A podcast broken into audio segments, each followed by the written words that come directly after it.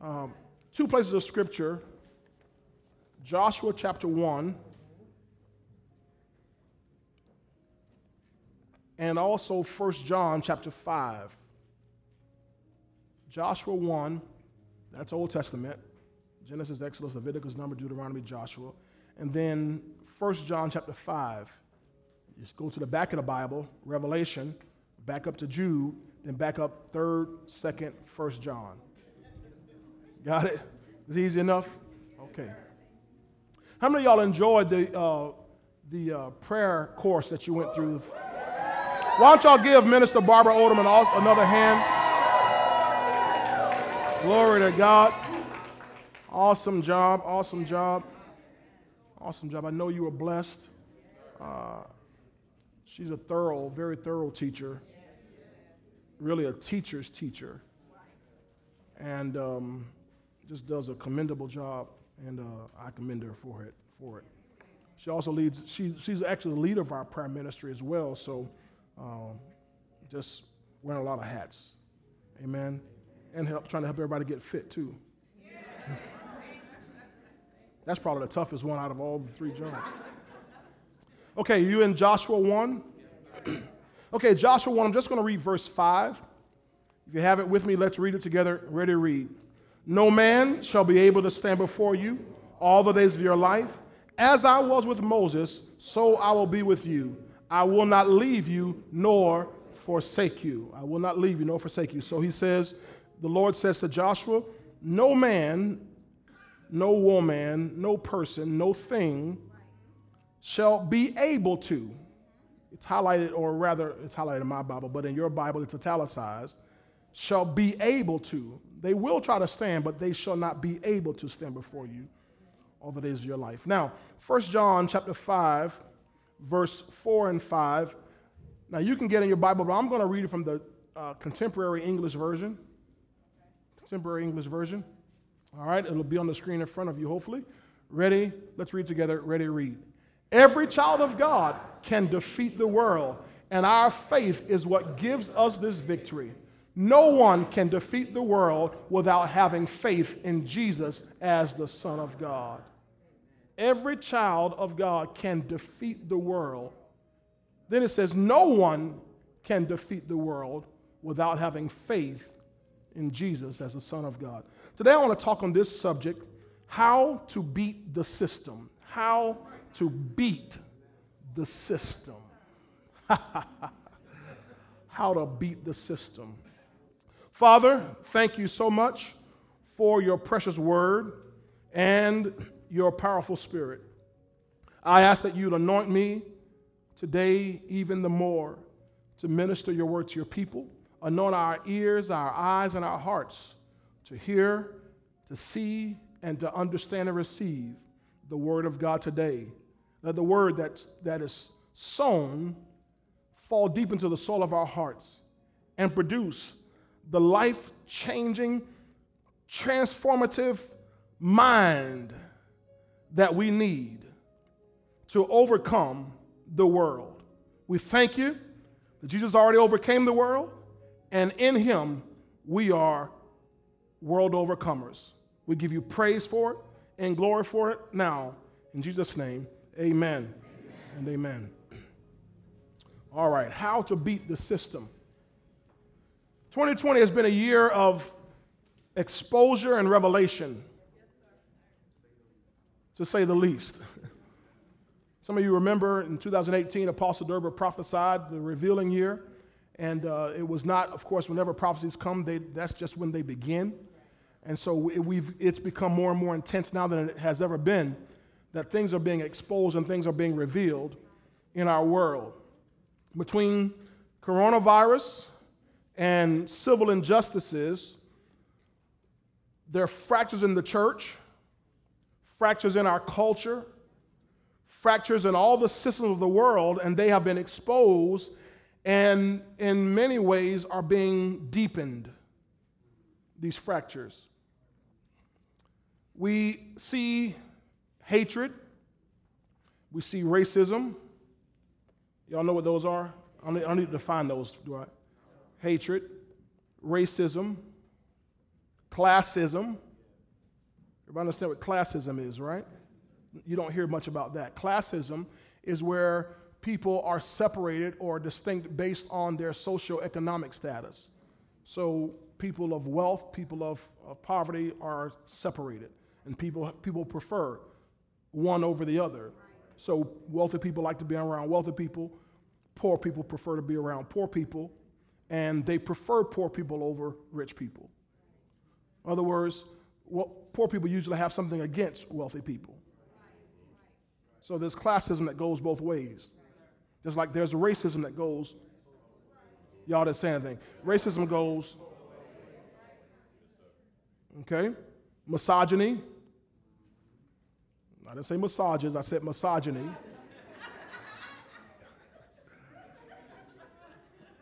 Misogyny is a hatred or prejudice against women. We see that. Xenophobia. Xenophobia, it's a prejudice against people from other nations. Discrimination, injustice, and inequality. Those are all things that are pervasive evils in this world system. In this world system. Not just in the world. I want you to hear me today. Because I'm talking about how to beat the system. So there's a system that's set up. Just like you and I are, we, Earth is part of the solar system. Your body is a system of systems. Your body itself is a system. You have within yourself a cardiovascular system and a skeletal system and a nervous system and an endocrine system and all these various systems that are in your body, reproductive system and so forth. And so there are systems out there, but they're part of Satan's world system. Okay? Oh boy. now, I found it interesting to hear one of our elected officials, uh, I'm sorry, I shouldn't say elected official, this gentleman is an appointed official, uh, the United States Attorney General, General William Barr. He made a statement I thought was pretty funny. He said he doesn't believe that systemic racism exists in law enforcement or criminal justice. He said he doesn't believe systemic racism exists in law enforcement or criminal justice. But I thought that's like me refuting hot flashes.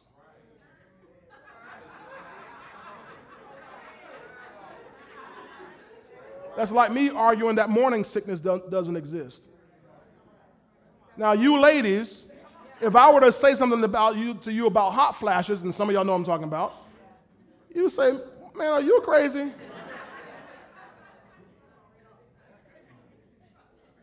If you've been with child and when I, if I say morning sickness is a made up thing, you say, Are you crazy? You would say, That's because you're a man.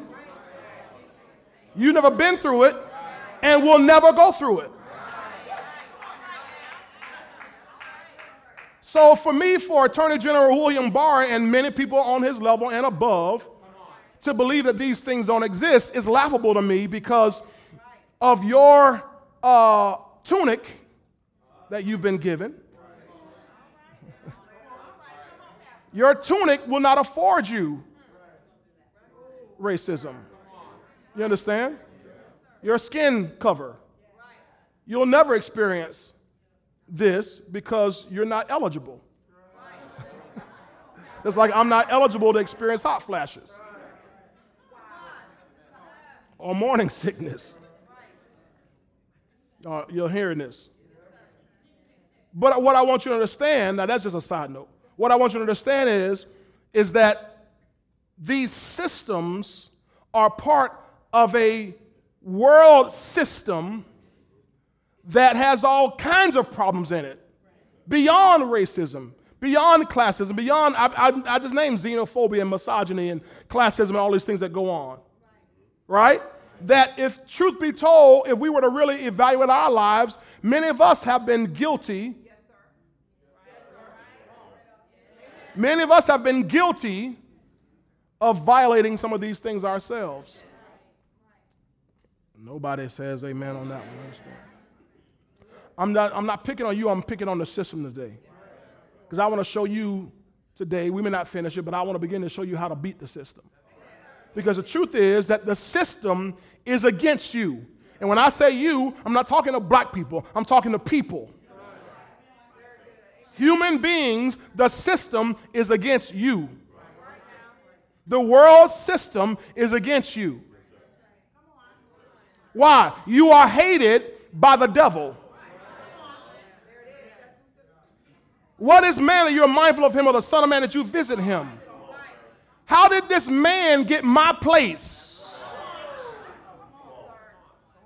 So, the moment man appeared on this planet, Satan was after man. Here is man enjoying paradise in God's kingdom system called Eden. And along comes this little serpent who is Satan himself to bring corruption into man's mind which would then corrupt his system and get him out of it, to block him out of it. From that point, the, and, and when man, when God made Adam, Adam was the God of this world, lowercase G O D. Am I right about it? I don't have time to go into depth to, to teach you this. I've already taught you this many years. Adam was the God, lowercase G O D, of this planet. God put this planet in char in Adam's care. Right?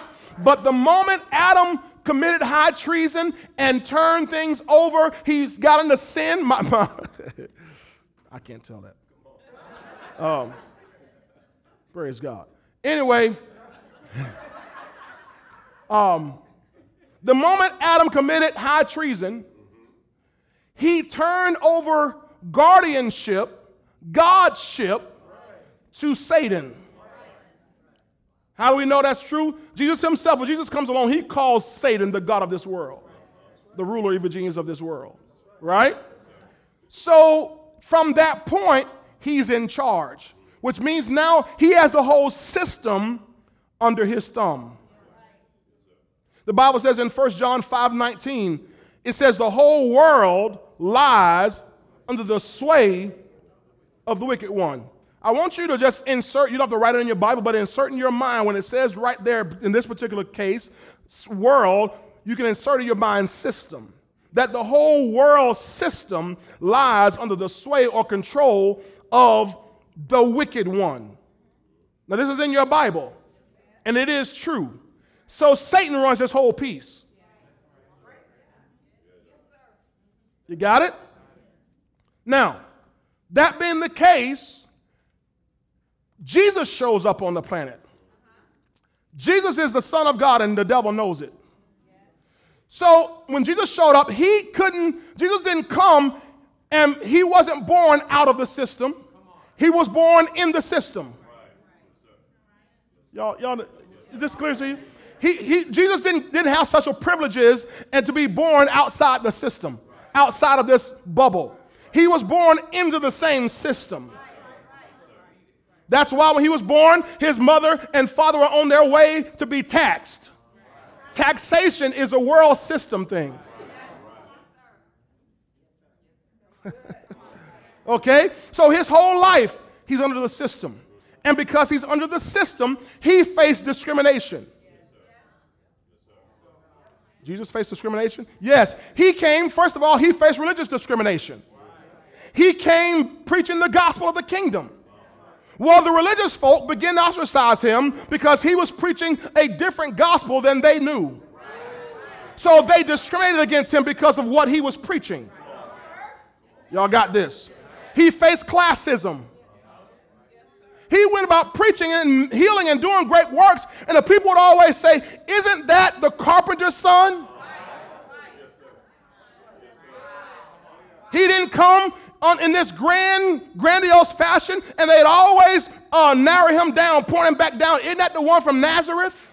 Now, I've taught y'all about Nazareth. Nazareth was the ghetto. was, am I right about it? Now, that's where he grew up. Now, even though when he, when he was of age and began in ministry, he moved to Capernaum, the seaside village of comfort, but his, his roots were in Nazareth, and people always pointed him back to Nazareth. In fact, in fact, the disciples, when he first met, I think it was Philip came along and said, Can any good thing come out of Nazareth? Why? There was classism. In other words, they were saying nothing good comes out of lower class people. So I know you've been ostracized. I know you've been discriminated against. You join good company, Jesus. Glory to God. Y'all don't like this. He was born and lived under Roman occupation. Herod, under the Roman government, wanted to kill him. Pilate put him to death. Romans. The Romans occupied Jerusalem. So the, the Jews, who though they were not slaves anymore per se as they were in Egypt, they were still living under Roman occupation, being taxed by the Romans. That's why they come and say, Jesus, uh, Peter, doesn't, does not your master uh, pay taxes? Then another group will come along and say, Is it right to give taxes to Caesar? Jesus himself would say, Give Caesar what Caesar and give God what is God's. They were under Roman occupation, they were being taxed unlawfully. Come on now, wake up, everybody. But the good news is he beat the system. he beat the system. Born under it, but he beat it. Born into it, but he beat it. You and I have all, every human being has been born into a system, but we are called to beat the system. In John 16 33, Jesus said, In this world, it's the same word, you shall have tribulation. He said, But be of good cheer. I have overcome the world, the world system. Y'all with me on this here? In fact, give me the Amplified Bible on this, John 16 33, please. John 16 33. Look at this here. I know it might be tough to read, just, just watch it. It says, I have told you these things so that in me you may have what? Perfect peace and what? Now he said, have perfect peace and confidence in the middle of a system. See, right now, everybody's in uproar about the system because we know the system is flawed. We know it is. Ain't no question. I don't care what A.G. Barr or President Trump says. This system is whack and it is skewed against people of color, people of, of, a, of a lower class, against women. You can be a white man if you don't have the right amount of money. You still under the system too. Because the system doesn't cut anybody a break. So he says that in me you might have peace. He says, in the world you, you will have in the world, you have tribulation and trials and distress. Come on, somebody. Tribulation and trials and distress. Anybody ever been frustrated by this system? Yes, sir. It's wacko what they make people do. You want to be a barber, they make you go to school for it. And you already know how to do it. Oh, they got to make you go to school. Why? is so somebody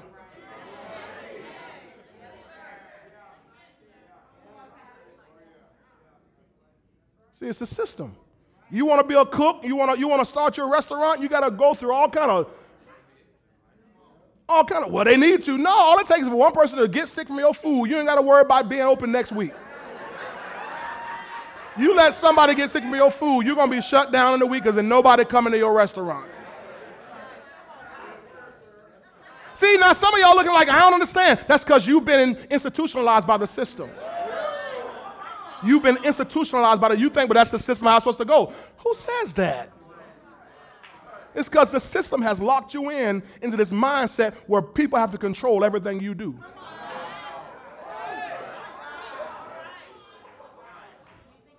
You don't even realize you're being controlled.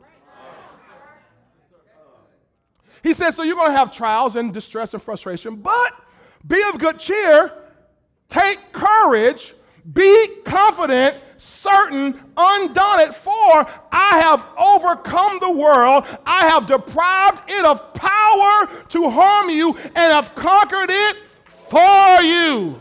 Glory to God. I've conquered it for you. So he said, I beat the system and I beat it for you. And if you're in me, then you can beat the system too. Glory to God. Hallelujah. Now, We've read this word several times 1 John 5 4 and verse 5, John 16 33. We've read this word world. Now, this word world is the Greek word cosmos. I want you to listen to a big part of its definition. Just it's right there in your concordance. You can look it up yourself. It's an apt and harmonious arrangement or constitution, order. How many ever heard of the New World Order? What's trying to be established now is a New World Order government. So when it's talking about world here, it's not talking about trees and whales and rocks and water. Jesus didn't say, not saying I overcome caterpillars and fleas and maggots. That's not what he's talking about. He's talking about I have overcome a system. Oh, I wish y'all get this here. There's a system that's set up. And the system comes out of hell. It's devised by Satan. Sickness is part of his system. And you can beat it. Disease is part of his system. And you can beat it. Poverty is part of his system. And you can beat it. Depression is part of his system. And you can beat it. Are you hearing what I'm saying to you? And it's part of a world system, an apt and harmonious arrangement or constitution, order or government. So Satan has, he's governing the world based on his ideologies, based on his agenda. Every government has a militia, or I should I say a military. Use the word militia, that sounds you know, dangerous today. in the context of our time. But he, every government has a military. Just like God's military is angels, right? Satan's military, it's his demons, right? Just like every government has an economy, God has an economy that works by faith, Satan has an economy that works by fear. Just like God has an agenda, which is to spread his love and get all men saved, Satan has an agenda in his government that's to get all men dead. You got what I'm saying to you? Just like God has ambassadors, we are his ambassadors. Satan has ambassadors. Any human being that's pushing that system of destruction and division is an ambassador of the, of the enemy. You got it? Glory to God. Now, so cosmos, it's, it's the world system. Can everybody see that now? Can everybody see that now? All right, so I've, i told you this on last Sunday, I think it was, and I shared it with you Wednesday night. It bears repeating today that without faith, this world system will crush you. Without your faith, this world system will crush you, and that's regardless of your race, your ethnicity, your nationality, your gender, and it's regardless of how much education you have. Y'all understand anything about education? It's regardless of your education. Because what people don't even know about education is education oftentimes is used as a trick of the system to crush you farther. Nothing wrong with education. But part of what they do in the enticement of education is to get you to take out all kind of loans to get it.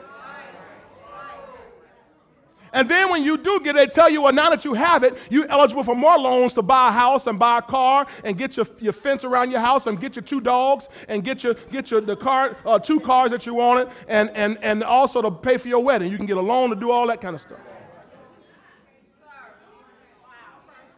I mean, why is it that when, how many of y'all ever applied, applied for a loan, a mortgage? Tell the truth. You've applied, I have. I've done it. I've had mortgages, had. Why do they ask you what's your highest grade level completed? Y'all missing it. Why, why do they ask you? See, because they, they, they want to, it's part of the system. Because the system is designed to crush everybody. Are you hearing me today? But you and I are supposed to be beating this system. Hallelujah. Somebody say, I refuse to be crushed. Now, to do that, you have to make sure you reject a victim mentality. Y'all remember that? Did y'all forget that already? You have to reject a victim mentality because you'll never beat the system with a victim mentality. You'll never beat the system with a victim mentality. If you get a victim mentality, it just makes you easily crushable. You know, you know how, how people complain about being bullied? Some people become easily bullied because you do dumb stuff. Just don't, don't do dumb stuff. You know, I'm not advocating bullying, please. Let me make sure I go on record. I am not advocating defending bullying. What I'm saying is sometimes you, if you know if you wear green socks and, and, and a red sock and, and white shoes, I'm going to I'm gonna crack on you. I'm just, I'm just gonna tell you that I'm gonna crack on you. I'm not trying to bully you, I'm just gonna crack on you. And I'm probably not gonna stop till you cry. So if that's bullying, I apologize to all my classmates that I grew up with, people on my street. I probably did bully people. Thank God for his forgiveness. But you, you become, if you get a victim mentality, it's very easy for the system to crush you. Because what happens with a victim mentality, you will become dependent on the system to sustain you. Now watch this. This is this is this is tricky. I, know I'm, I'm, this is a tricky statement for me to make right here in the middle of all y'all people, of all you people. a victim mentality, if you all of a sudden have the mindset that somebody owes you something. I see, I knew it was going to get tricky. I knew it. If you carry the mindset that somebody owes you something, you will now be a allow this uh, a slave of the system. I can tell by the look on your face, I just lost half of you. If you sit around thinking people owe you something, and thus, here's, here's a clicker, because I'm not, I'm not trying to say people groups aren't owed something. But I'm talking about if you sit around thinking people owe you something and thus are going to hold your breath waiting to receive it.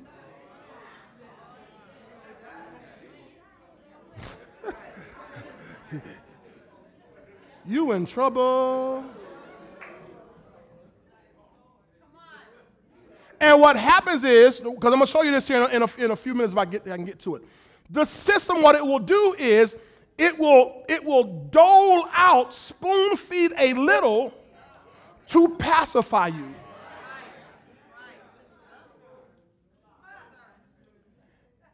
If a baby starts to cry f- from hunger, you stick a pacifier in that baby's mouth, he's gonna sh- he or she's going to shut up for a moment. But a pacifier will not satisfy it only pacifies. And what the system knows how to do is keep sticking pacifiers in a mouth rather than let you actually get satisfaction.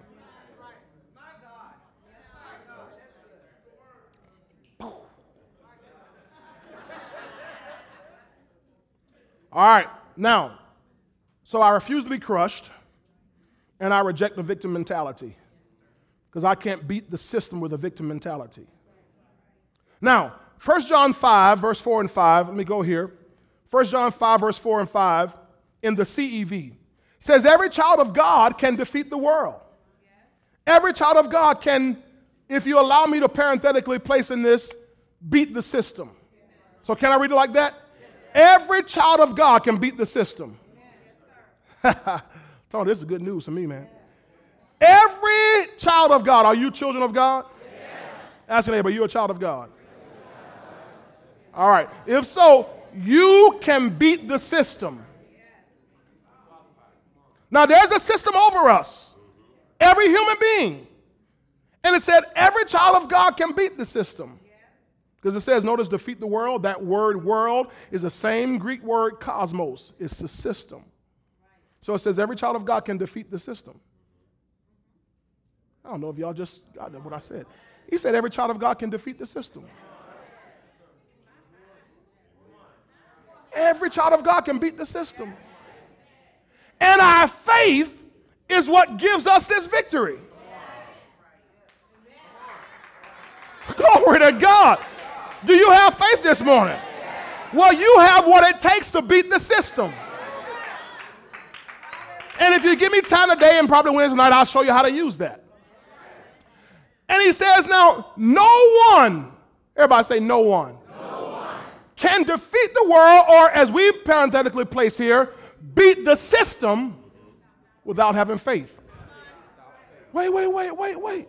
He said, no one can beat the system without faith. Well, I know some people, they look like they're beating the system. No, no, no, no, no. No, no. You don't realize, you ever, how many of you ever heard of uh, something called, uh, I think it's called Chinese handcuffs? You ever heard of Chinese handcuffs? These little things, they put them on, on your fingers and, and, and they're t- they get tight on you. And the harder you pull, the tighter it gets. And what you don't understand is people who you look up there like, look at it, they're climbing up the ladder. They're climbing the ladder. They're climbing the ladder in that system and don't realize they're being more and more entangled with it. And at some point, the system at the top will choke them out. In Genesis chapter 11, when the people, the Bible says in Genesis chapter 11, verse 1, the people of the earth were all of one language and so forth, they were all one accord. They were together and they decided, we got the bright idea, we're going to build a tower up to heaven. And uh, they're going to do this. And uh, we're going to make brick and mortar and stuff like that, and we're going to build this tower. We're going to work together. And what happened? They created world system. They created a system. They were one system. This is in the, in the land of Shinar, Genesis chapter 11. They're one system. What happens? God looks down and says, I better stop this because if the people remain as one, and act as one, there's nothing that will be impossible to them. So it's not that he did not want the people to be one, is that they didn't realize what danger they were in. They're going to build a tower to God. How many of y'all ever flown, flown on an airplane? In an airplane, they do something in the, in the cabin so you don't die.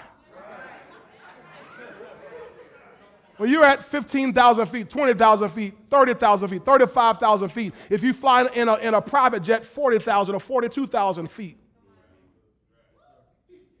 they must uh, pressurize the cabin so you don't lose oxygen, you don't die. Because at that altitude,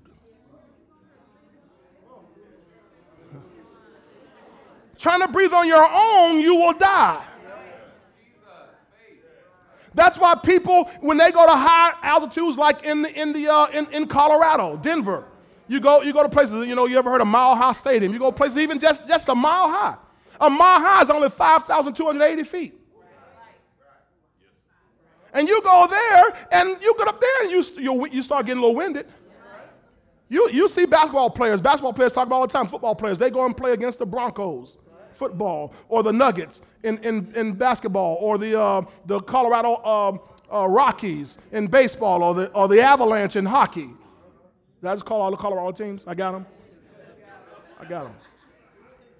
And they all talk about how it's different. You got to like, whew, because it's different up there. So these men in Shinar didn't have enough sense. With all their knowledge, didn't have enough scientific research to understand that if they had built this tower to heaven, they would have climbed. They would have climbed the ladder of success. But at some point, the air would have gotten so thin, they would have dropped like flies. So God had to save them from climbing too high in that system, and He spread them out all over the world. So just because you see somebody like they're sky high in the system doesn't mean that they beat it. they're just more deeply entrenched in it. And that system, if you don't have faith in Jesus as the Son of God, you cannot defeat it. Listen, ladies and gentlemen, there is a difference between, this is what, this is what we know in, in the barbershop, getting over on the system. You ever heard, had a cousin? I know it's not you, but you got a cousin who they got over on the system. Right? There's a difference between getting over on the system and beating the system. If I beat it, if I defeat it, it can never rise up to, to come against me. But if I get over it, eventually, if I get over on it, eventually, the system is so big. That's why I always laugh at people when they're running from the police.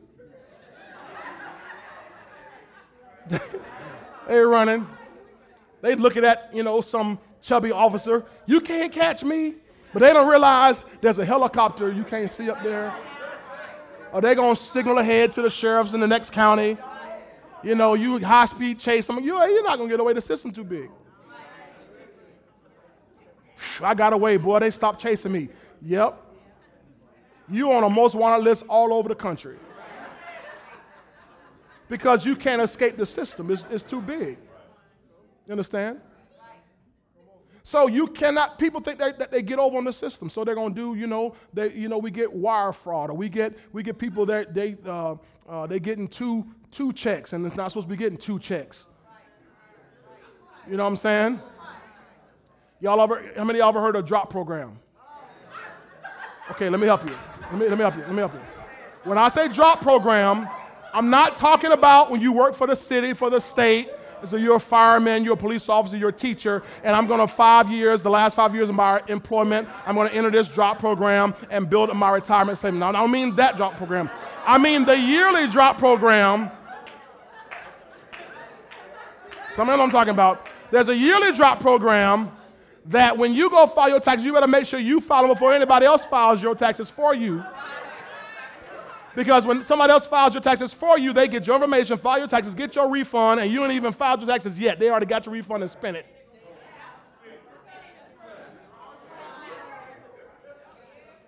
That's the drop program. What happened? They got over on the system. But eventually, eventually, after a turn of events, it catches up with them. How many ever heard of a TV show I used to watch all the time? I've been delivered called American Greed. American Greed, you see people who for a long time get over on a system. Scamming people, making up fake shell corporations, they got their money over in Bermuda somewhere. You know, they got a, a, an account, you know, a, a corporation in Nevada that don't, doesn't really exist. I mean, they, you just have all this stuff people are doing to get over on the system. I told y'all last week about people who, you know, you go sell your food stamps. Not y'all, I'm not talking about y'all, I'm talking about your cousin. Go sell your food stamps. How much? 50 cents on a dollar. It's the same way, same rate. It's the same, that's normalized rate all over the country. I don't care if you're in, you're in West, West, uh, West Virginia, North Dakota, or South Central LA. It's 50 cents on a dollar. That's a standard rate. right? What are they doing? Getting over on the system. But don't realize the more you do that, the more entrenched, the more entangled you actually get in the system. So there's a way to beat the system. And somebody in here qualifies. Every child of God can beat the system. And our faith is what gives us the victory. So faith will let you beat the system. But without faith, you cannot beat the system. Y'all got this? All right, now, now, you have to use your faith. The children of Israel, they were delivered from Egypt, right? And once they got out, they were only held back by the chains in their own minds. It's very important. They were only held back by the chains in their own minds. Again, you look at 1 John 5 4, even the New King James Version. This is the victory that overcomes the world, even our faith. How many of y'all uh, catch Pastor Kim and me when we're doing our broadcast every week? All right, not enough of y'all. We do a broadcast every week, every Sunday night on YouTube, then every Tuesday on uh, Preach the Word Worldwide Network is called. It's Tuesdays at 8.30. We do a broadcast, and if you watch it, you know we close every show with, this is the victory that overcomes the world. Got it? Because faith is what overcomes the world. Faith is what lets you beat the system. Glory to God. Now, the children of Israel, God was delivering them out of the system. Am I right about it? They were in bondage to Pharaoh. They built cities for Pharaoh. Pharaoh stole their economic wealth. Y'all know the story? The children of Israel were, were wealthy. They were wealthy. And they were tricked into turning in all their money for these wood scarab beetles, for this, this other currency. Trade your money for this, this material. It's like the devil tricks people today to do the same thing. Trade your money for this thing. Whereas you should know that you you need to have your money making money. It's the only way you're going to come out and beat the system here is you start getting your money to make money as opposed to using your money to keep buying stuff because stuff don't make you money. It's just a side note right there. See, if you're if you're more of a spender than an investor, you're gonna always be broke. People who invest know that they start to beat the system. Can I just pause and just throw this on you? People understand that I need my money to make money. I need that the system says, okay, uh, um, uh, I, I, instead of me, y'all ain't gonna like this, but this is the truth. Instead of me paying interest to support the system, I'm gonna earn interest to beat the system. Ooh, your cousin didn't like that just now. Instead of me paying interest to prop up their system, I need to earn interest to beat the system. Got it? The children of Israel were duped out of their money, out of their wealth. Now they're slaves in Egypt, but then God brings them out because he hates all oppression, hates bondage, hates robbery. So he brings them out. So there, there's no more chains now on them except in their minds. Glory to God. They suffer from what we just described here this last week as a victim mentality. Can I show you something here? Go to the book of Numbers, please. Numbers 13. Hallelujah. Glory to God. This is good to me because I feel so triumphant. Because I've learned how to beat this system. I won't let this system hold me back. Or my children, or my spiritual children. Hallelujah. My children shall be taught by the Lord. Great shall be the peace of my children. Now, Numbers 13, I'm going to begin reading at verse 30. Okay? Now, the children of Israel, they're out of Egypt, and they're on the brink of going into the promised land but they got an issue on the inside of them that's holding them back.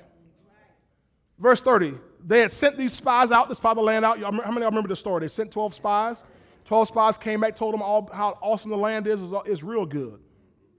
But 10 of the spies gave this majority report about uh, what it's got is the land has these obstacles in it, these giants.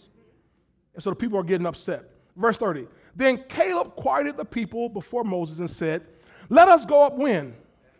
At once and what? Let's beat the system, for we are well able to beat the system.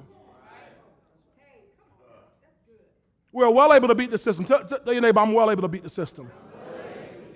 Says, but the men who had gone up with him said, We can't beat no system.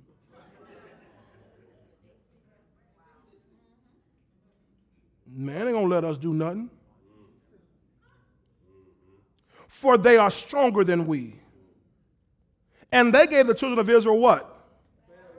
A bare report of the land which they had spied out, saying, The land through which we have gone as spies is a land that devours its inhabitants, and all the people whom we saw in it are men of great stature. So they're talking about the problems with this great system here. There, we saw the giants. The descendants of Anak came from the giants. And watch this problem here. And we were like, what? In our own sight. And so we were in their sight. So we know this as a grasshopper, grasshopper mentality here, okay? Now, so they, God has already promised them the land, it's their land. But in their minds, we're too small to get it. There's no way we can overcome this if you allow this system. Because the system has too many obstacles. The system has too many barriers. The system has too many great men or great people who are against us. So it's impossible for us to beat this system. So we, what we're gonna do is we're gonna try to, you know, we're gonna try to uh, manipulate the system, or you know, we'll just we'll just draw back and, and and pull back. In fact, watch what happens. Go to chapter 14, please chapter 14, and uh, verse beginning at verse 1. says, So all the congregation lifted up their voices and cried, and the people wept that night. And all the children of Israel complained against Moses and Aaron, and the whole congregation said to them, If only we had died in the land of Egypt. Or if only we had died in this wilderness. We, they say, we, if only we had died. We would rather have died than go against this, try to beat this system. What kind of Jiminy Cricket. Verse 3. Now, watch what they say. Why has the Lord, read it with me, why has the Lord brought us to this land? Come on. That our wives should become, they have a victim mentality. That's all they can see about themselves is that we're going to be victims. We're not going to be victors. We're not going to beat this thing. This thing is too big for us. We're overwhelmed. We're giant. We're, we're not giants. We're grasshoppers in our sight, grasshoppers in their sight. They have victim mentalities. Would it not be better for us to return to Egypt? Just let them. Remember in Egypt, they used to give us some leeks, onions, cucumbers, fish. We used to sit by them flesh pots. I at least I used to get me a check on the first or the third. Government housing, government cheese, government school.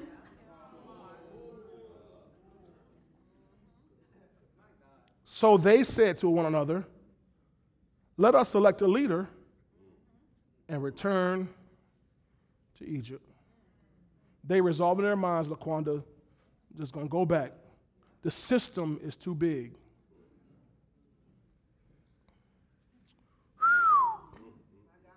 Now, turn over, please, to Hebrews 3, verse 19.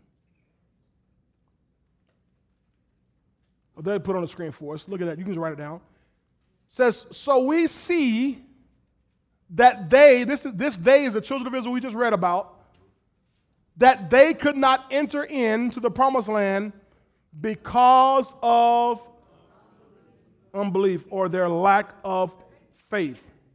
Remember now, it takes faith to beat the system. Without faith, you can't beat the system. They had no faith and they did not enter in to the promised land. Got it? Now, that generation, in fact, Jasmine, died off. The ones who lacked faith, they died off.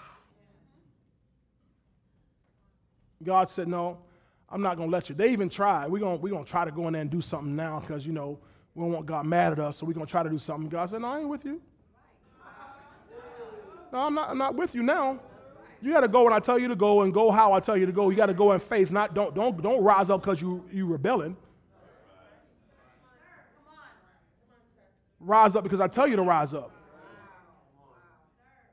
And so they failed and got their bottoms kicked and, and, and, and had to go back. And they end up dying in the wilderness. But Joshua and Caleb lived, and God raised up a new generation of people who were a faith generation who said, We're going to go in and get this land. Now, go back to Joshua chapter 1, and I'll give you a little bit today of um, how you do this here. Just a little bit today. Get through a couple of these anyway. Y'all do have time, right? Yes, sir. Okay. Now, Joshua chapter 1. Now, remember what we just read in Numbers, book of Numbers? Now, I talked about how Caleb still the people, but if you keep reading, Joshua was along with him. Joshua was the one saying, Let's go do this, man. Let's, let's be about this. Let's, let's get this land. Let's beat this system.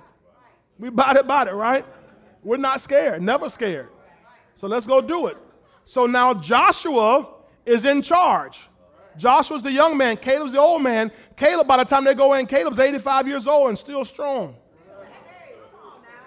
Because faith will keep you strong.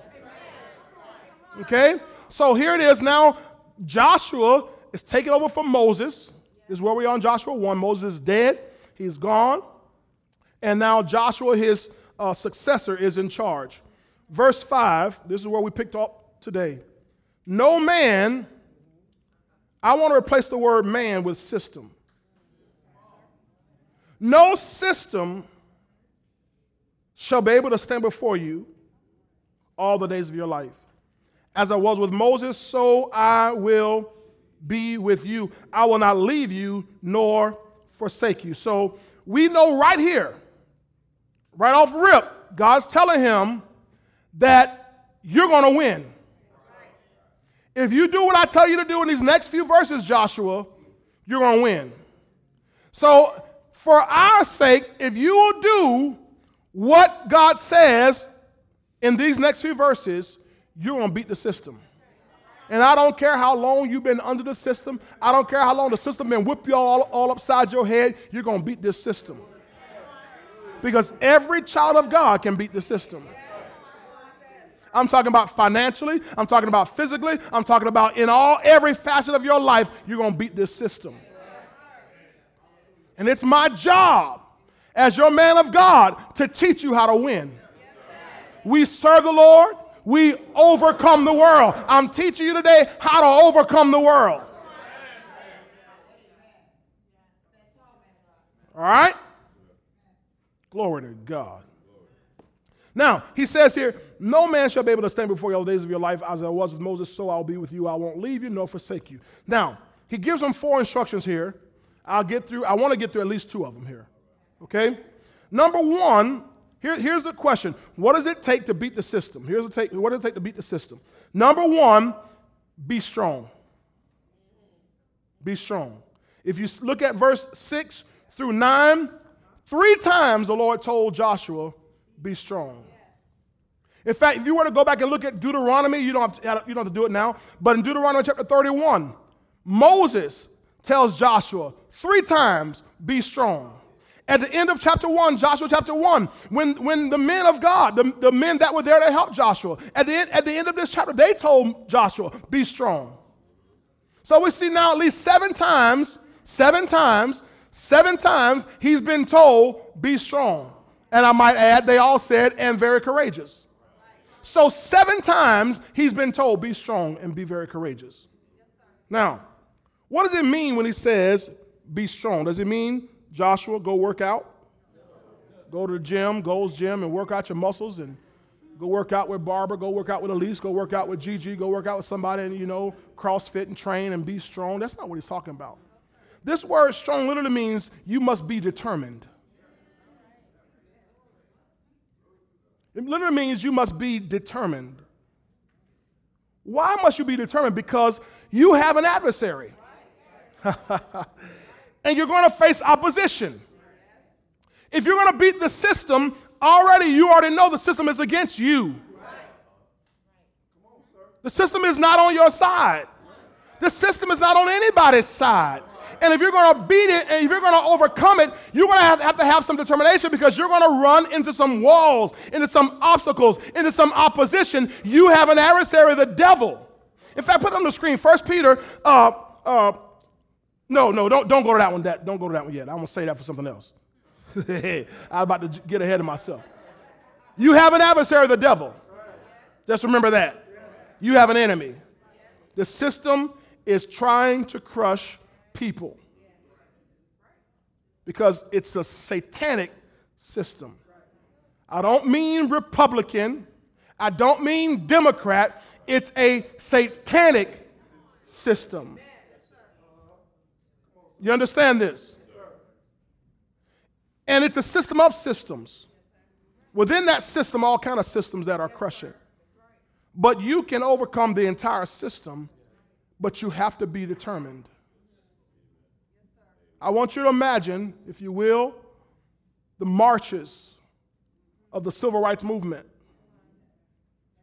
40s through the 60s, how determined men and women had to be. To the point that they even had to practice, they rehearsed dealing with what they were going to face. They knew they'd face water holes. They knew they would face dogs. They knew they would face police. They knew they would face beatings. They knew they would face uh, people uh, arguing in their face at very close range. And they had to, they had to, they actually practice.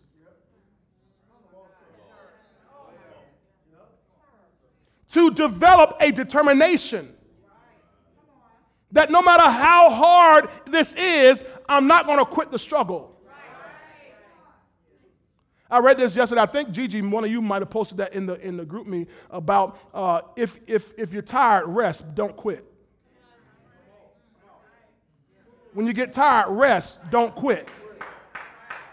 It's all right to rest. Resting is not quitting. And when you're trying, when you're beating this system, you're going to get tired. You're going to you're going to be troubled. But rest. Don't quit. You have to have a holy determination that I'm not going to let this debt be on me my whole life. I'm not going to be broke my whole life. I'm not going to be sick my whole life. I'm not going to be unaccounted for my whole life. I'm not going to be stuck on this one level my whole life. You have to have a dogged determination on the inside of you that by, watch this, by any means necessary, I'm going to get to my expected end. And when you have faith, your faith will provide you with some substance. If you don't have faith, you don't have any substance but your faith is the substance of things hoped for. It is the evidence of things not seen. By it, the elders obtain, they obtain, they obtain, they obtain a good report. If you're going to ever obtain anything, you're going to have to have some faith and some substance on the inside of you.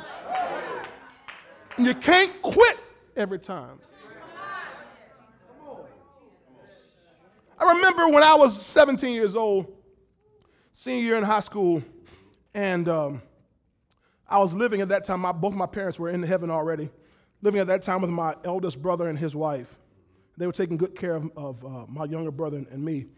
And um, I, I, I quit something. I don't know if, I, if it was a job I quit, something I quit. And my sister in law said, told my older brother, said, William, said, you need, to, you need to talk to your brother. She said, You tell him because if he quits everything now, he'll always be a quitter. So my brother took me. He said, "Hey man, want to go fishing? Yeah, I want to go fishing." Now I didn't know this until we after we fishing. I was want to go fishing? Yeah. So we took a little trip. We didn't just go like down to the pier. We went on a trip, fishing trip. And the whole time on the trip, he talking to me about fortitude about how you can't quit everything. Because if you quit everything, you'll never obtain anything. So when God's talking to Joshua, he's saying, Joshua, if you're going to beat this system, you cannot be a quitter. You're going to have some holy determination, some drive, some zeal in you that come hell or high water. No matter what I face, no matter what, no matter what obstacles. Some of you should be further along in business, but too many people told you got two no's and you stopped. Y'all ain't saying nothing to me. You got two slam doors and you dropped out of the business. Put up Jeremiah 12, verse 5, please. Let me hurry up. Jeremiah 12, verse 5. This is what God says to, to Jeremiah, his strong prophet. He said, Jeremiah, if you have run with the footmen and they have wearied you, then how can you contend with horses? This is God talking to Jeremiah. He said, Jeremiah, bruh, if these little foot soldiers wore you out, what you gonna do when you gotta deal with the horses? Other words, if you if you get sidetracked, if you quit off the little smallest thing, what you gonna do when you have a real obstacle? Anybody who's been through military training boot camp? How many of y'all ever been through boot camp? Just about six of y'all. Was boot camp easy? No. No. No. No. Boot camp, now, I've, I've never gone to boot camp, and there's a reason I didn't go to boot camp because I never joined the military, and I had no plan on it. I thought about it, they just didn't, didn't offer me enough money for all that.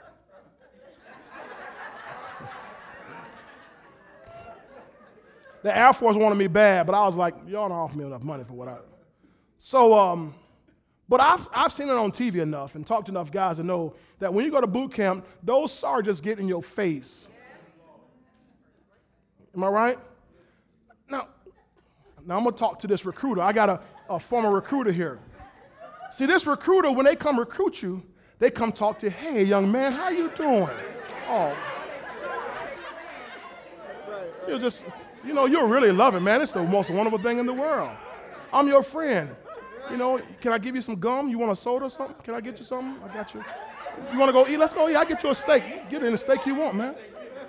Guy come, you, you still smoke. You want a cigarette? I'm like, I got you a cigarette. No, I got you. I got, take everything. All your clothes. And they, they sell you on this whole beautiful thing. All of a sudden, you know, they get you, you sounded out of line. Now, once you sounded out, of line, now you're at the boot camp and you're looking for that recruiter.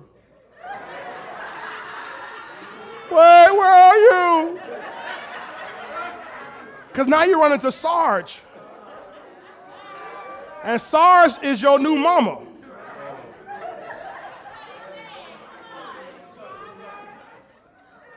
Am I right about it, Dean Gershom? You old maggot, get out of here, you old maggot. They gonna get right in your face, spitting all in your, I mean, la, la, la.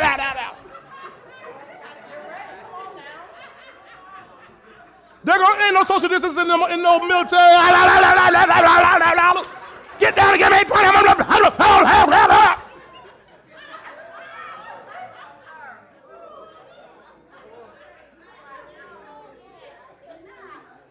And they already know some of you ain't gonna make it through boot camp.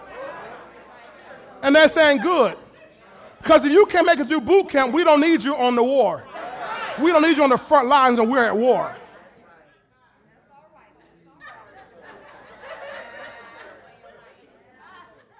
Because if you were to, were to get dropped behind enemy lines, the enemy ain't gonna be nice to you. The enemy ain't gonna get you no cigarette and get you a steak and everything and get you a, you know, a, you want a Pepsi? You know, you want lime with that? They ain't gonna, the enemy ain't gonna be doing that.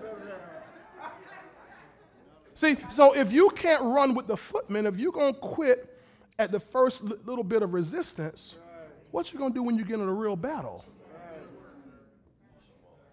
So God tells Joshua, be strong. Not build up your muscles and your biceps and your triceps. He's talking about build up this inner determination on the inside of you that you're going to get the job done. Because, Joshua, you're going to have to deal with people on your team cutting up, the enemies cutting up, I ain't even told him yet about this wall. and the plan I got for this wall. See, he ain't told him that yet. Proverbs 24, verse 10. I'll finish here in a minute. Here's what God says the wisdom of God says if you faint in the day of adversity, your strength is small. You're not strong enough. You don't have enough determination. Not talking about here fainting because you you know you was trying to lift up you know two dresser drawers and you, you're just oh I couldn't make it. He's talking about here because your inner strength is too small. Something's missing on the inside. You've not developed a resilience. You've not developed a fortitude inside you that'll get you through what'll be some tough times. Are you hearing me? So, if you're going to beat the system, you're going to have to be strong. Seven times he was told that. Seven times Joshua heard that same phrase be strong. Heard it from Moses three times. Heard it from God directly three times. Then heard it from the men on his team one time. Be strong. So I must be determined. I must be strong. Number two, can I give you a second one? Then I'll let you go here, I guess. Number two, notice he said here, be strong and very courageous. Now, let me, let, me, let me hip you to something here. If you study that word strong out in the Hebrew, the word strong in the Hebrew literally points to being determined, but it also points to being courageous. So God would have to say, be courageous, be courageous. When he says here, be strong and be courageous, that word courageous in the Hebrew literally means be alert.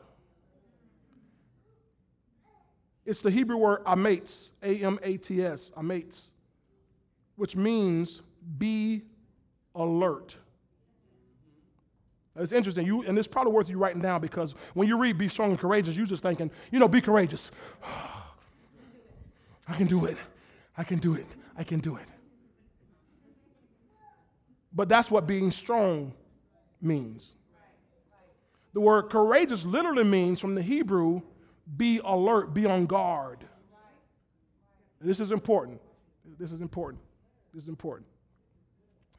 Be alert. In other words, remember now, we're up against a system run by whom? Satan.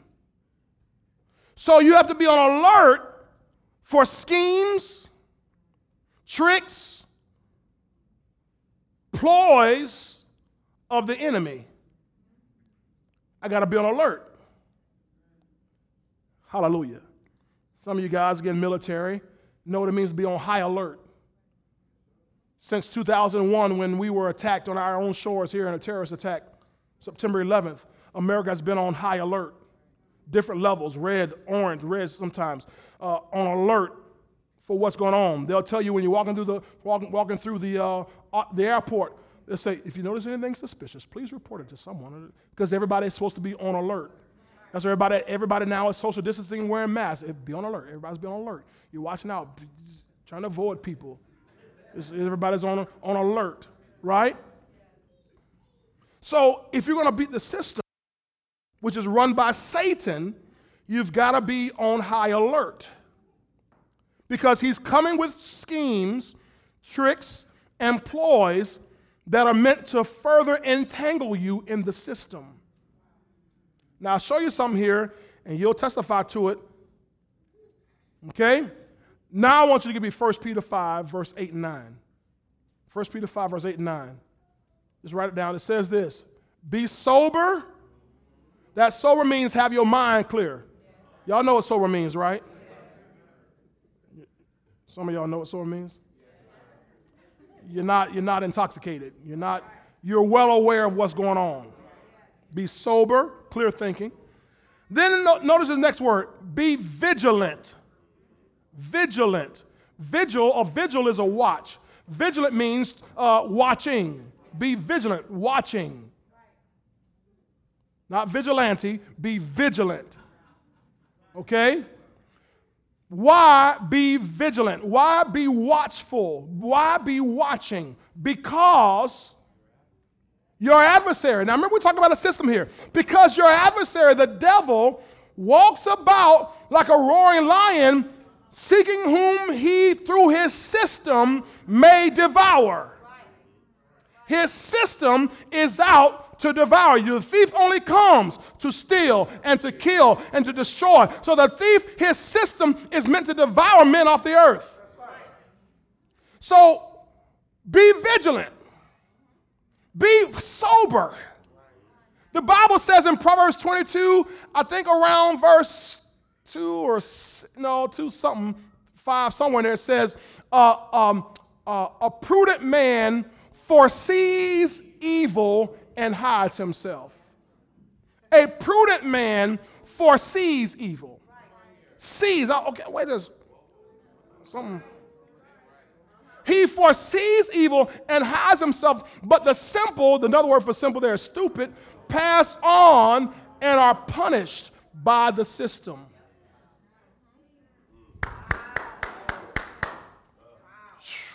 In fact, if you read Proverbs 22 all the way through, all the way through the whole entire chapter, it's about the system. It's about the financial system. That whole chapter. Did you hear what I said? The 22nd chapter of Proverbs, the entire chapter is about finances, including verse 6, which says, Train up a child in the way he should go when he's old, not depart from it. In other words, train up a child how to beat the system. Don't train your children to get caught up in the system. Train them on how to beat the system. Don't train them how to get over on the system. Train them how to beat the system. You got to indoctrinate them with the Word of God so they have what it takes to beat the system. Because if not, your children will be devoured.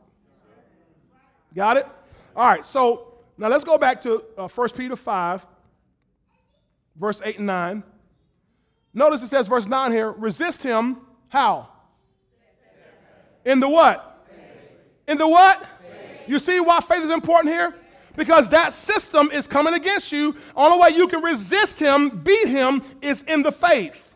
Knowing that the same sufferings are experienced by your brotherhood in the world. All over this world system, Everybody's going through the same thing this, because the system is trying to crush everybody black, white, red, yellow, purple, green, male, female, doesn't matter who you are, where you're from, rich or poor, the system is out to crush you. Well, the rich aren't being crushed. Yes, they are.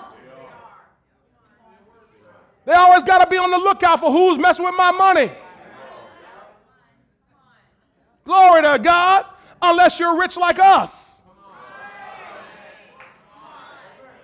Who our trust is not in our riches. Our trust is in the living God who gives us richly all things to enjoy.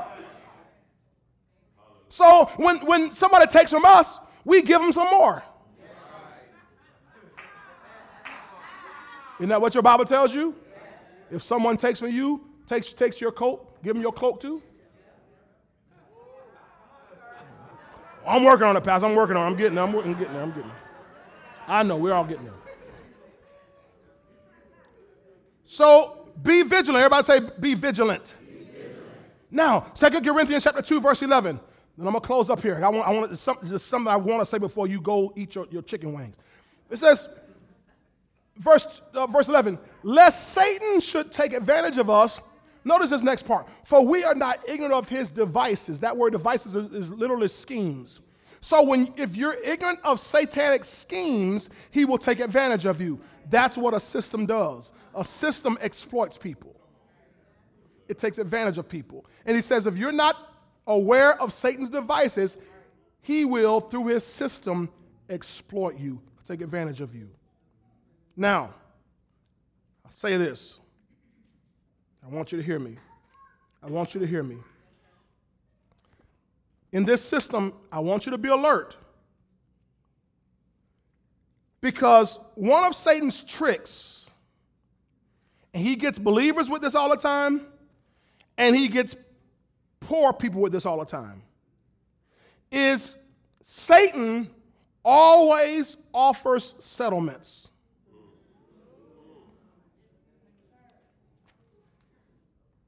I want you to hear that. Satan always offers settlements. Now, I mean, I know what a settlement is.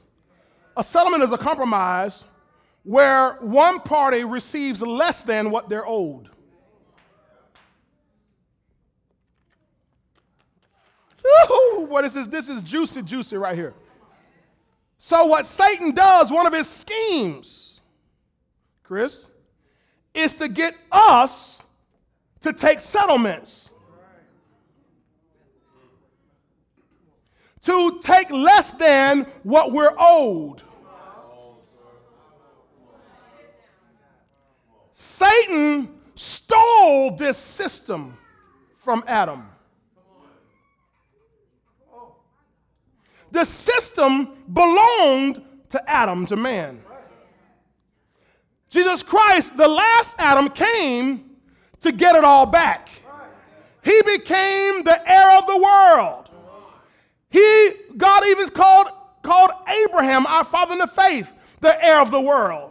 And the Bible says if we belong to Jesus Christ, that we are Abraham's seed and heirs according to the promise, which means now that this whole world belongs to us. But rather than him letting us get the ownership of the world back, he gets us to take a settlement. Boy, boy, boy, boy. And the problem is, most believers are living on a settlement. And most all poor people, all poor people are living on a settlement. Settlement is I'm just I'm, I'm giving you a list, little, little list here. Just take this and shut you up.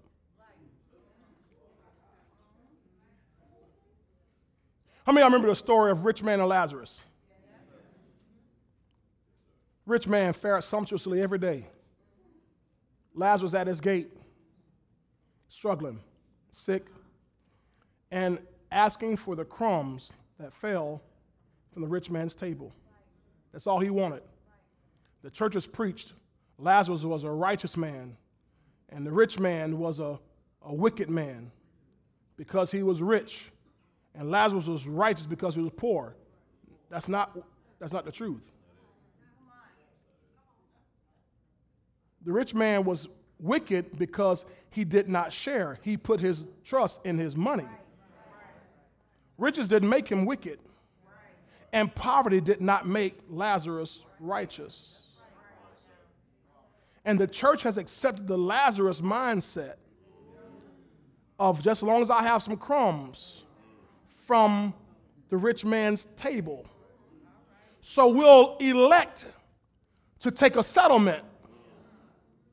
As long as I got a little bowl of beans, a little rice, and a little just something in my cupboard and we've settled for crumbs as opposed to having the whole meal, the whole feast. You got to hear me on this here. Because I want to make sure I break you out of a settlement mindset. Tell your neighbor, stop settling.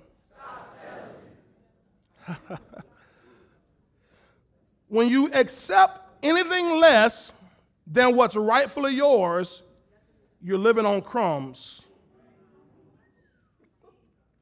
You've accepted a settlement. Oh my God. Well, this is so big. I wish I could go deep in this.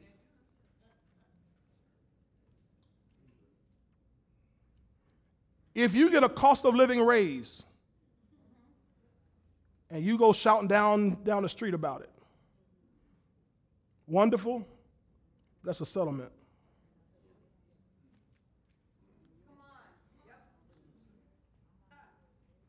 I'm happy to report I got a quarter. They gave, gave me another quarter this quarter hour this year. Baby, that's a settlement.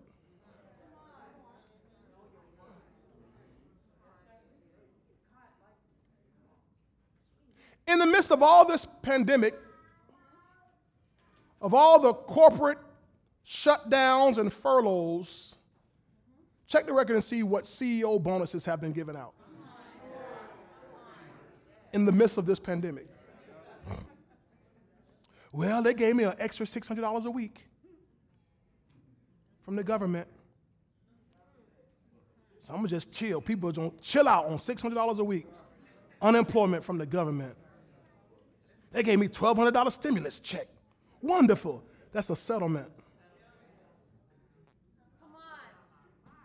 See, I can tell by the way y'all looking that you're settlement minded. You don't know what's rightfully yours. Dick, if I came and I stole a million dollars for you and came back and gave you 2500 would you be happy?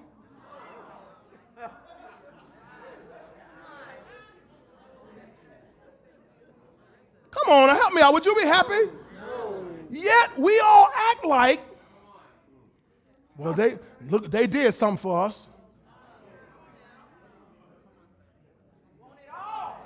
Do you know what is rightfully yours, child of God? Do you know your father owns a cattle on a thousand hills? All the houses and land belong to your father, and the devil's gonna give you $25 extra on, on a week, and now you happy?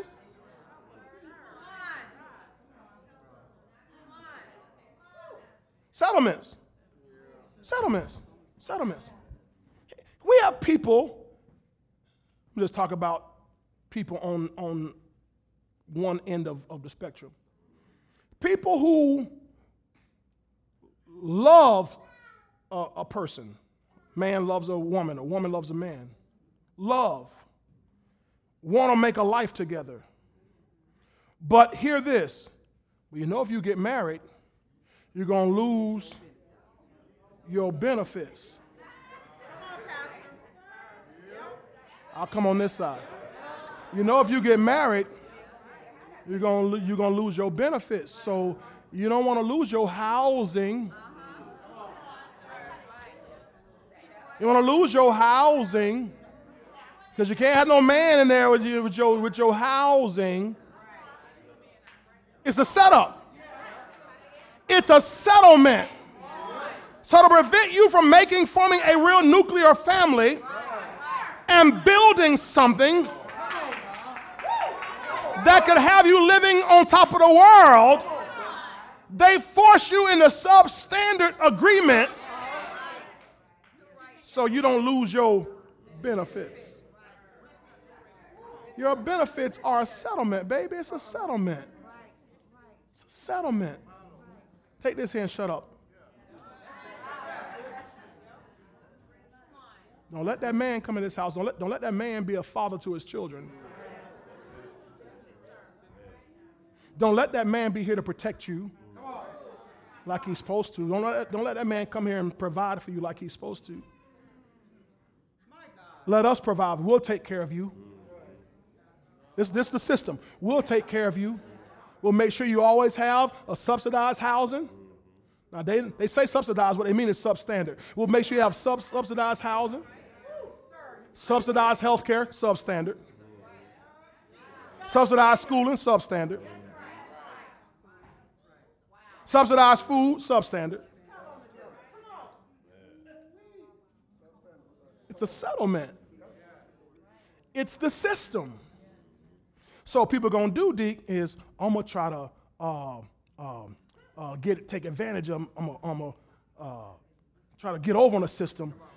I'll, I'll let the man visit, but he can't leave his clothes. Because I'm gonna get over on the system. So you can come at night, but you know, six by time sunrise, Junebug, you gotta get on, get home. Got no clothes. Don't, don't let the children see you because they'll tell it. They don't, they don't know how to tell, tell a lie. So I need to make sure you got the house because I want, I want, I want the system to find out I'm getting over on them.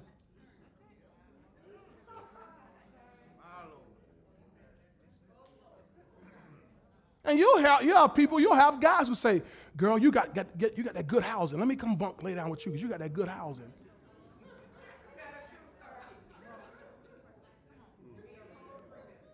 Multiple families who say, well, you got that good housing. Let's just all, let's just all live in your house because you got that good housing.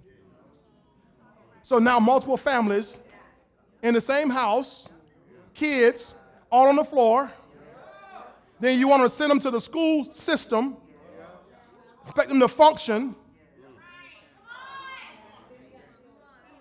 And teachers have to deal with them.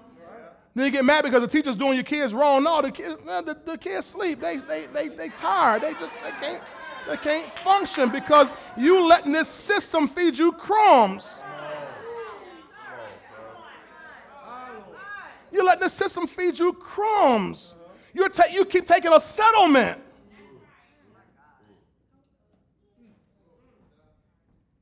When he says, Joshua, be alert, watch out for the devil come bring you a compromise. God's got a good husband for you. He gonna offer you a compromise though. He gonna offer you a man that come by every once in a while. I better get up here. He gonna offer you a man.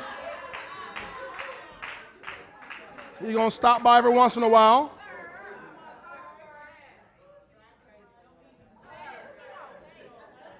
God's got a good wife for you.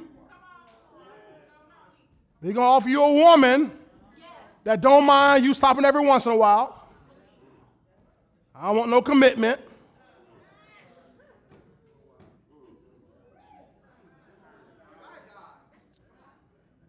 Somebody say no settlements. no settlements.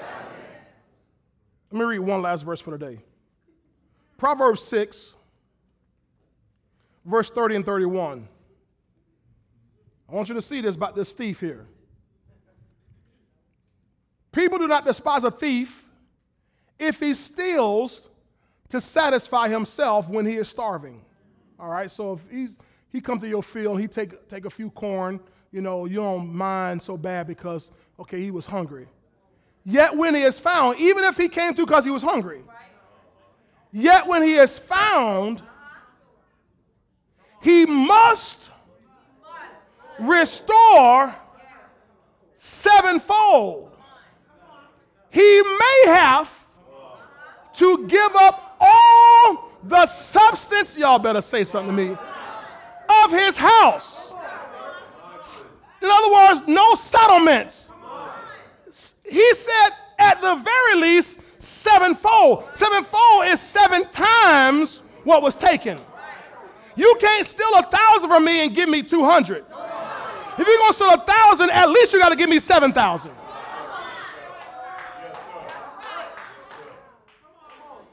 At the very least. And that's if you were just starving.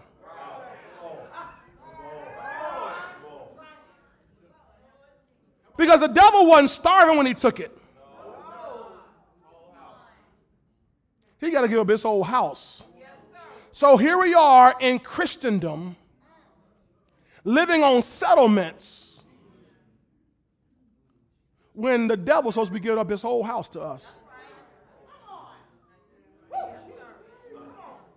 So, Joshua, when you go in the land, you're going to deal with some people, some, some of your tribal leaders who going to go in and say, We just want this little part right here. God had to awaken Joshua one day and said, Joshua, what y'all doing? Oh, we chilling. We got, got the land. God said, What? What? He said, Boy, get up. There's much more land to possess. Joshua had found himself in a complacent place where he had finally arrived. The people had finally arrived in the promised land, and they, they were satisfied just being over there on the other side. We made it, we overcame. He said, You ain't overcame yet. There's still more land that belongs to you. Get up and go get the rest of your land that belongs to you. I don't want you taking a settlement. I don't want you living on anything less than what belongs to you. And the devil has tricked the body of Christ too long to take a little spoon fed little crumb, little settlements, when the whole thing belongs to us. I'm going to stop right there because my next part will segue me into the number into number three, and I'll, I'll say that for Wednesday. All right. So you need to be determined, be strong. And number two, be alert, be courageous, be alert, be, be on alert for every scheme, every trick, every ploy. Because you're in a battle. And an enemy in a battle knows he must he, he has to catch you off guard. He has to bring things that you weren't expecting. He has to come and offer you some kind of uh, peace treaty. And when somebody's trying to get a peace treaty, the person who's offering you the peace treaty does not have you in mind, they have themselves in mind. It's to their benefit. So when the devil tries to offer you a little peace treaty, He doesn't have you in mind, He has Him in mind. He knows if you stay determined, there's going to be some stuff you're going to get that He really likes to hold on to. So don't settle. I, I, I, used to, I used to hear this said all the time when I was in the old church. Church people get up and testify. I sure thank the Lord for a reasonable portion of health and strength. Reasonable portion? You mean God who gave us divine health, divine life, perfect peace? You think He's happy with you having a reasonable what what what is what is reasonable? Who determines doggone it who what reasonable is? I don't want no reasonable portion of nothing. I want what's rightfully mine. I want mine. I want, I want mine. I want, I want mine. Somebody said, I want mine. I want, I want all mine. Matter of fact, I'm so determined, I'm gonna go and get yours for you. If you don't know how to get it, I'm gonna go and say, oh, now I'm holding this for you. You ready? I'm gonna help somebody who doesn't know how to get it. Because what you find out is if you bust a hole through that wall, you ain't the only one going through it.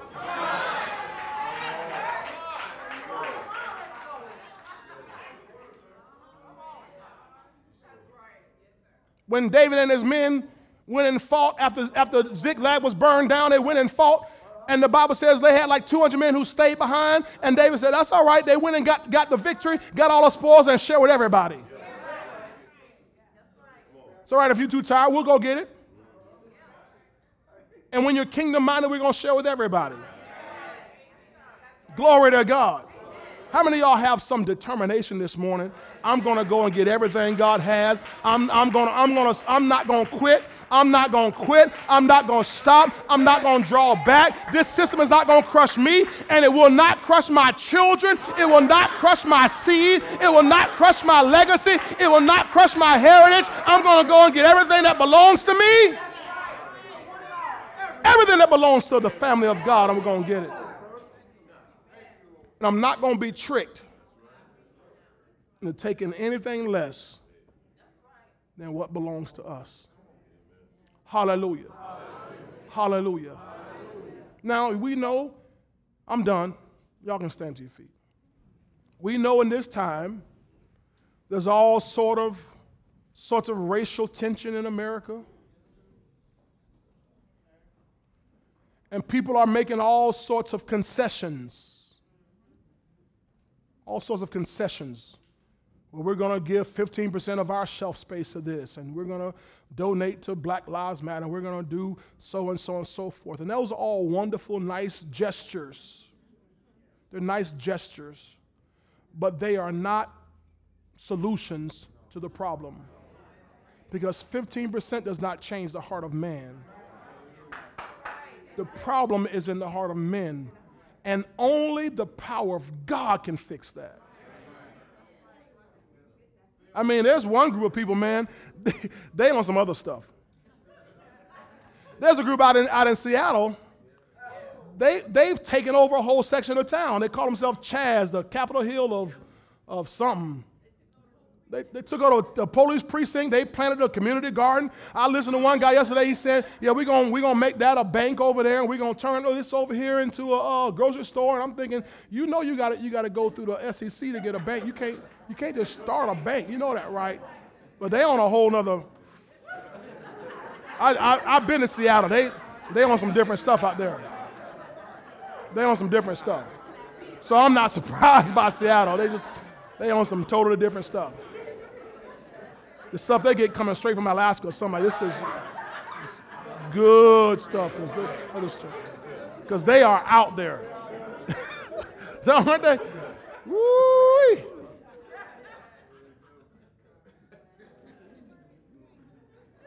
But I, I, want, I want you all, I, I need you all to think past color.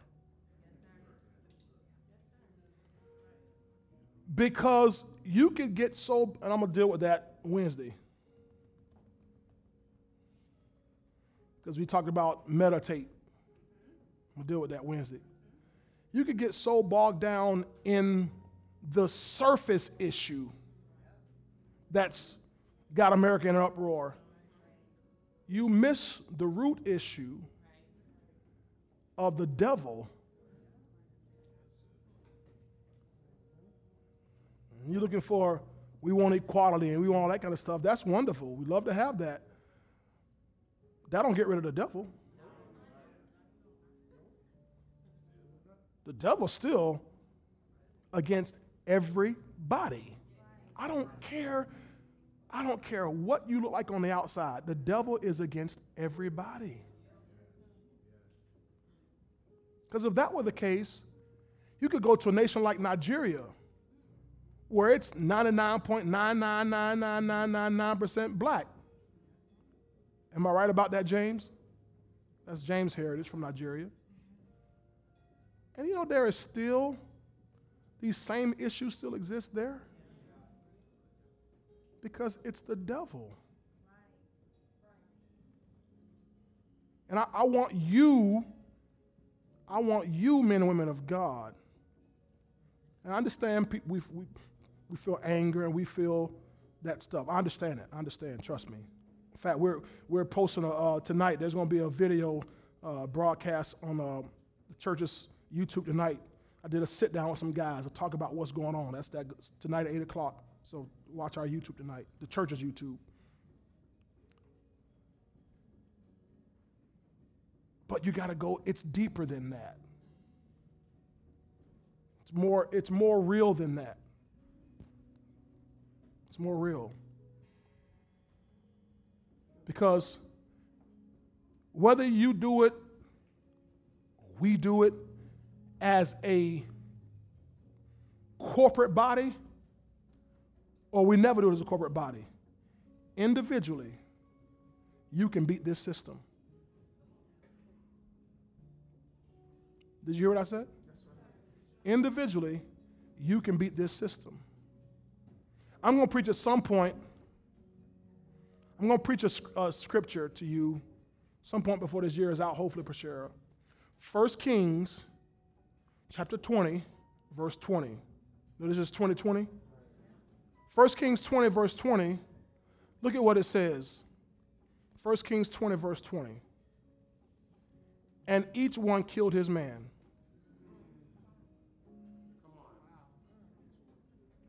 And each one killed his man. Other words, if you beat the system, and you beat the system, and you beat the system, and you beat the system, and you beat the system, and you beat the system, we can whip the whole system. See? But it's incumbent upon each one of us to do our part. Okay? You are so blessed to know what you know, have what you have, and do what you do. You're going to lead the way for many people behind you. Amen? Father, today, thank you for the time we've had in the Word. I thank you for each person who's heard the Word. I thank you, Lord, that you've spoken um, revelation to us. You've spoken inspirational things to us. You've spoken what we need to not, not survive because, Lord, we're, we're done just surviving.